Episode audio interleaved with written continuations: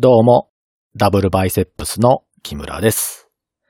今回も前回と同じように、プラトンが書いたソクラテスの弁明の読み解きを行っていきます。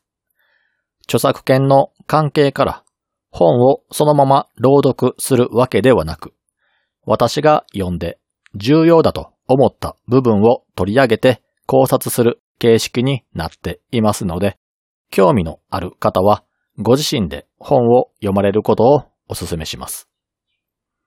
この作品はソクラテスが訴えられて裁判にかけられた様子を書き写した作品となっています。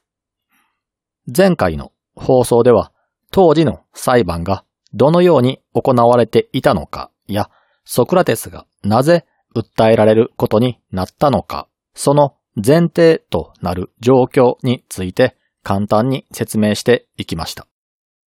今回からは本題に入っていくことにします。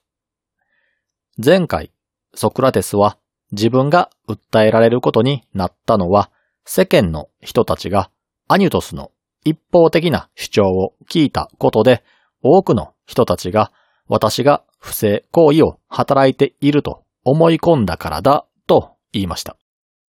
そして私のことを悪い人間だと思い込んでいる人は大きく分けると2種類いて、一つはソクラテスのことをよく知らないけれども、みんなが彼を悪人だと思っているから自分もそう思うと漠然と思っている人。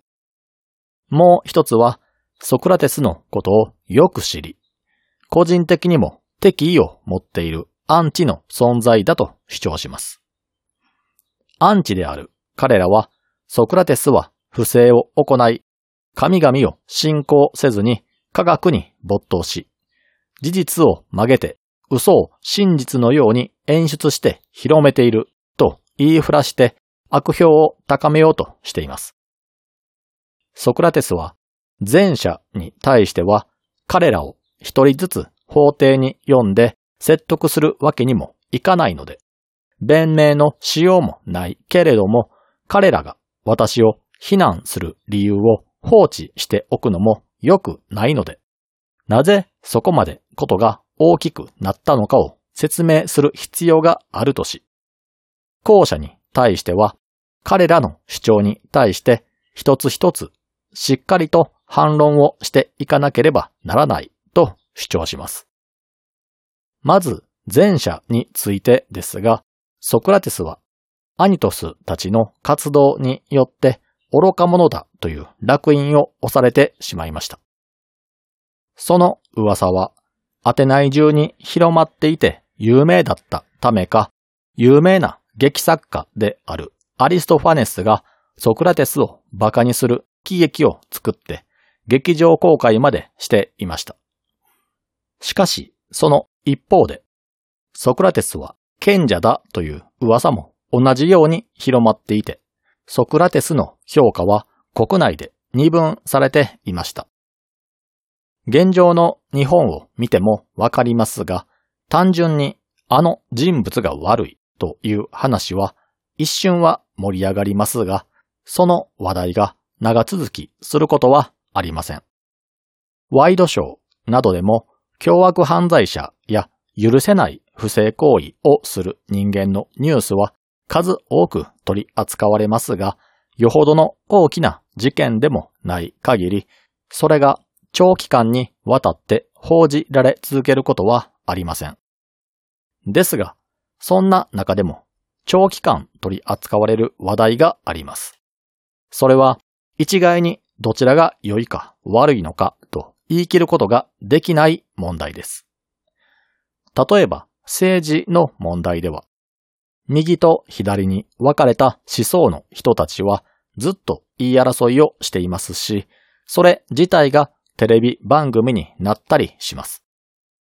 また、それを見ている視聴者が両陣営に分かれて議論するということが日常生活の中で起これば、それ自体が社会現象になったりして、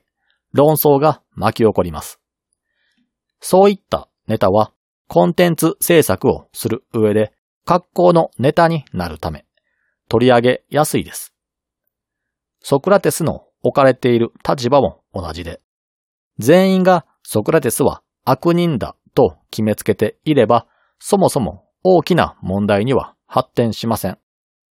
人気作家が喜劇作品として取り上げるほどに大きな問題となったのは、ソクラテスは愚か者でも悪人でもなく、むしろ賢者だと思う人たちがそれなりの割合で存在していたからです。両者の意見がそれなりに拮抗しているからこそ、相手陣営を侮辱したり、挑発するコンテンツが作られるというのは、いつの時代でも同じです。アリストファネスが作った劇では、ソクラテスは空を飛べるだとか水の上を歩けるといった感じのことを主張しては、へりくつをこねて、見当違いのことをするといった行動を起こしています。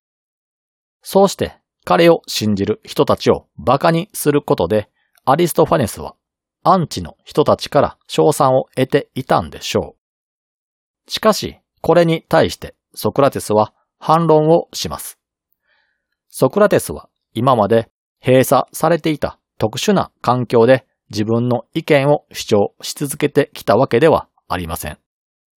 街角などみんなが討論を見物できるような開かれた場所で自分の主張をし続けていました。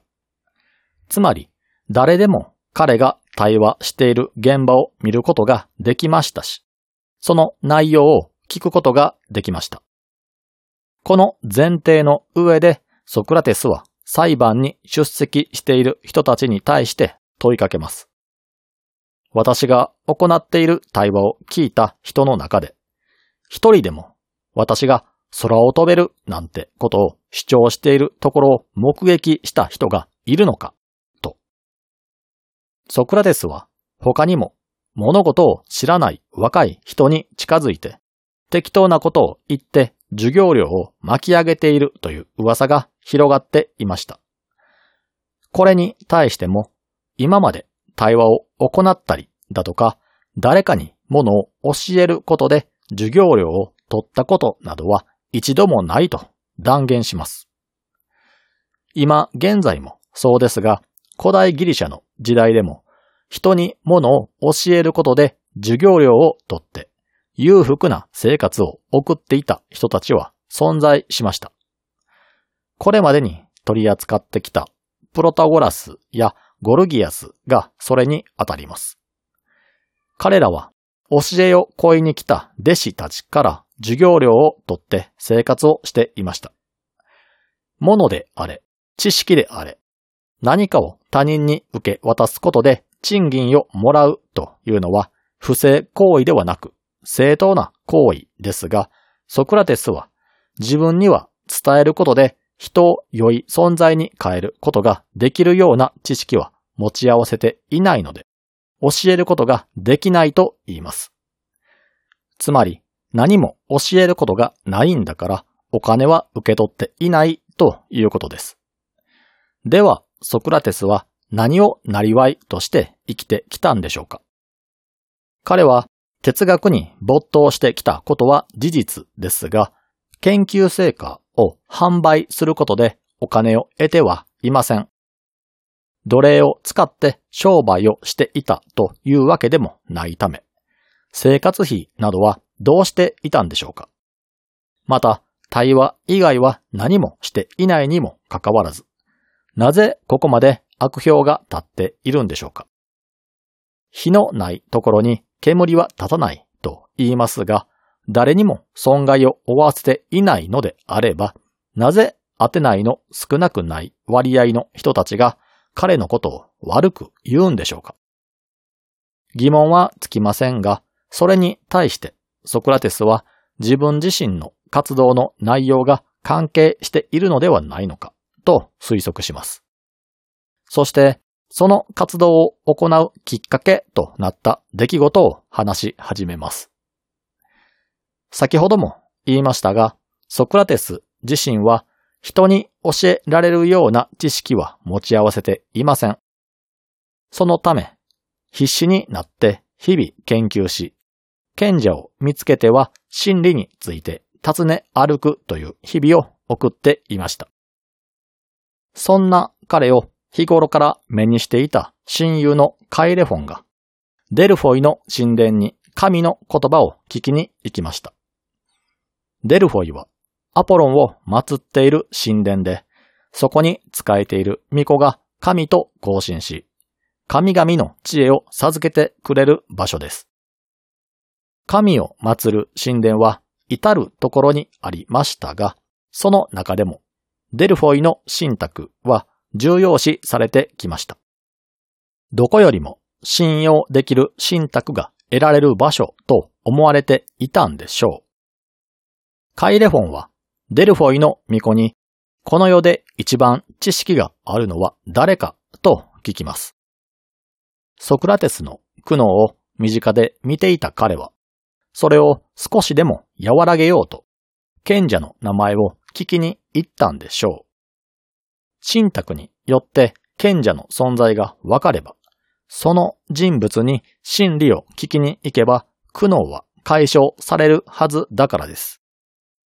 しかし、このお告げがソクラテスをさらに苦しめることになってしまいます。なぜなら、その巫女は、一番の賢者はソクラテスだと答えたからです。ソクラテスは、日々自分の無知を克服するために真理を研究し続けていますが、その知恵を他人に教えるどころか、どの方向へ研究を進めて良いのかすら見えていない状況です。もし神々の代弁者である巫女が真理に到達した賢者の名前を告げてくれていれば、ソクラテスは苦悩から解放され、その賢者のもとへ駆けつけて教えを超えばいいだけです。その賢者の理論が理解できなかったとしても、すでに師匠がいるわけですから、自分一人で思い悩んでいるよりかは、はるかにマシな状態と言えます。そういったことを期待して、カイレフォンはデルフォイの信託を受けに行ったわけですが、得られた答えは自分自身のことを無知だと思っているソクラテスが一番賢いという謎かけにも似た答えでした。ソクラテスはこの答えに納得がいかず、このお告げは間違っているのではないかと思うようになり、それを証明するためにも自分よりも賢いと思う賢者のもとへ訪れては対話を行うという活動をより積極的に行いました。もしこの活動の結果として自分よりも賢いと思える人を見つけることができたとすれば、神の主張は間違っていて、自分は今までそう思っていた通りに無知だということが証明できるし、その上、師匠まで手に入れることができる。そうした思いからソクラテスは様々な人たちに会いに行き、対話を重ねていきました。各地方で賢者だと言われてきた人たちは、最初はわざわざ訪ねてきてくれたソクラテスを丁寧に扱って、質問にも答えてくれていました。しかし、これまでに読み解いてきた対話編の内容を思い出してもらえればわかりますが、ソクラテスは、私は無知な存在なので、知恵を授けてくださいと言って、賢者に教えを授かりに行っているのに、相手の言っていることを信用しません。厳密には信用していないというよりも、相手の意見を鵜呑みにせずに、疑問に思った点を質問するなど、相手の答えが本当に正しいのかを吟味する作業を行います。その結果、話の内容はどんどんと根本的な内容へと変わっていき、最終的には、アレテーとは何かという人を良い方向へと導く根本的なものへの質問へと変わっていきます。そして、アレテーを構成しているであろう、美しさや正義、勇気にまで話が及ぶと、その質問に対しては、誰一人として正確な意味を教えてはくれませんでした。さらに驚くべきことは、ソクラテスがアレテについてや、それを構成している正義や勇気について質問するまでは、賢者と呼ばれていた人たちは、それらを知っている気になっていたことです。彼らは真理を知るためには絶対に知っておかないといけない。最も根本的なことを実際には知らないのに知っていると思い込んでいて、そんな曖昧な知識で真理やアレテを理解していると思い込んでいました。根本的なことを知らないのに最終的な答えがわかると主張するのはかなりおかしなことです。数学や物理などの学問に置き換えて考えるとわかりやすいと思いますが、物事を理解するには順序というものがあり、基礎を知らずして複雑なものが理解できるはずがありません。例えば、足し算という概念を知らない者は、掛け算という概念を理解することができませんし、これらがわからない者には、方程式を理解することはできません。そして、単純な計算ができない人には、物理法則を理解することは難しいでしょう。このように、物事を理解するためには、その前提となる知識が必要不可欠となります。では、ソクラテスが求めていた真理や幸福な人生を送るために必要なことは何かというと、宿すことで卓越した優れたものになれるアレテであったり、それを構成している正義や節制といった特目の理解です。この根本的なことが理解できていなければ、卓越した人にもなれませんし、幸福にも到達することができないし、この世の真理を理解することもできないと、ソクラテスは思っています。そういう思いで対話に臨んだのに、賢者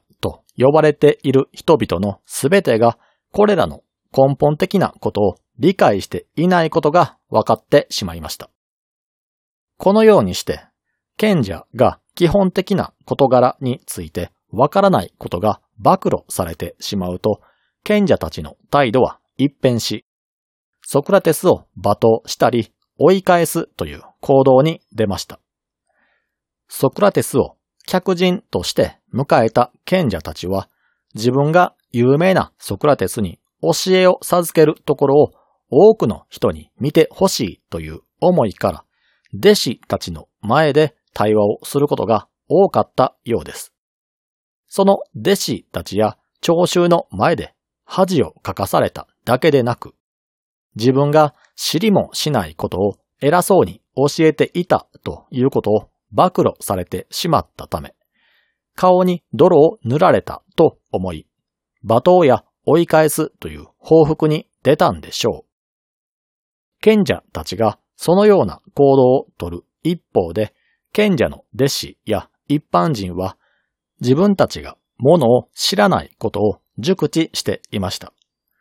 この点においては、賢者よりも一般人たちの方が正しい認識ができているようにも思えたそうです。ソクラテスは多くの賢者たちに会いに行って同じような行動をとって罵倒されて追い返されるという一連の流れを繰り返し続けますが、結局、アレテについてや真理を知る賢者には出会えませんでした。それでも諦めきれない彼は賢者と呼ばれて崇拝されている者たちだけでなく、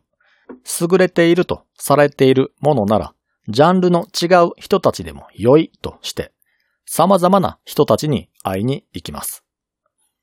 例えば、優れた詩人やその詩をたくさん読んで評論している人たちや音楽家や彫刻家といったソフィストや賢者と呼ばれてはいないけれども、その分野においてトップレベルの人たちなら何か知っているかもしれないという思いから会いに行くことにします。しかし、ここでも意外なことが起こりました。意外というよりも、賢者にアレテや真理について聞いた時と同じようなことが起こってしまったんです。例えば、銀融詩人が歌うたくさんの歌を日々聴き続けたり収集している、いわゆる詩の評論家やマニアと呼ばれる人たちに話を聞きに行ったところ、彼らはおそらく詩を作った本人ですら考えていなかった事柄までスラスラと言い始めたんです。現代で言うのなら、ガンダムというアニメ作品がありましたが、この設定や登場人物の心理、彼らが取る行動の意味について、原作者の富野さんよりも詳しく話すマニアの人たちっていますよね。あのキャラクターがあの場面でこのような行動をとったのはこんな理由があったからだといった感じでものすごく細かい設定について熱く語るマニアの人たちは少なくありませんが、実際には作者はそこまで考えていなかったりします。では、このマニアの人たちが想像する設定はどこから来たものなんでしょうか？例えば、モブキャラクターの心理状態といった細かすぎる設定について熱く語るマニアがいますが、作者がそこまでの設定を考えていない場合、当然のことながら、その作品内にはそのようなことが読み取れる演出はされていないことになります。では、そのマニアの人たちは、どこからモブキャラクターの心理状態といった細かすぎる設定を読み取ったんでしょうかもう一度言いますが、作った側はそこまで考えていないので、そのことが感じ取れるような演出はされていません。作者自身も考えておらず、作品そのものにも情報が散りばめられていないのにもかかわらず、マニアがそこに何かを感じたというのは、考えようによっては神からの信託を受けるといった超常的なことが起こっているのと同じです。前回取り扱ったメノンでも言いましたが、神からのお告げを受けて何かをひらめくというのは、その物事を知っているという状態とは言えません。彼らが存在すると主張する詳細すぎる設定は、どこかから発信された電波を受け取って、その内容を受信して、自身の口を通して代弁しているに過ぎないわけです。死のマニアが実際に存在しない事柄をあると思い込んで主張するというのは、賢者が知りもしないことを知っていると思い込んで、アレテについて熱弁しているのと同じです。ソクラテスは次に優れた技術を持つと言われている職人のもとへ意見を聞きに行きました。彼らは日々の生活の中で哲学に接する機会は少ないですし、アレテや幸福について研究しているわけではありませんが、優れた彫刻家や画家、演奏家などは美しいという概念について詳しいように思えます。演奏家は美しいメロディーを理解していないと観客における音楽を演奏できないでしょうし、彫刻家は美しい肉体を彫刻で表現できなければ仕事を得られないでしょう。このような様々な職人たちの話に耳を傾ければ自分の知らないことを理解できそうな気がします。ということで、早速ソクラテスは腕の良い職人たちの元を訪れて、自分が知らない様々なことを聞き出そうとしました。その結果、実際に手を動かして仕事をしている職人は確かに勉強しかしていないソクラテスが知らないことをたくさん知っていて、様々なことを教えてくれはしましたが、肝心のアレテや真理につながるような知識は得られませんでした。これらの活動によってソクラテスが分かったことは、本当の意味で賢者と呼べる存在は神のような概念上の存在だけで、その下に位置する私たち人間が持っている知識などは、神の知識に比べれば、ほんのわずかなものでしかないということでした。人間の中でも、一番の賢者と呼ばれる人物ですら、ほとんど知識を持っていないんだから、人間の中で一番の賢者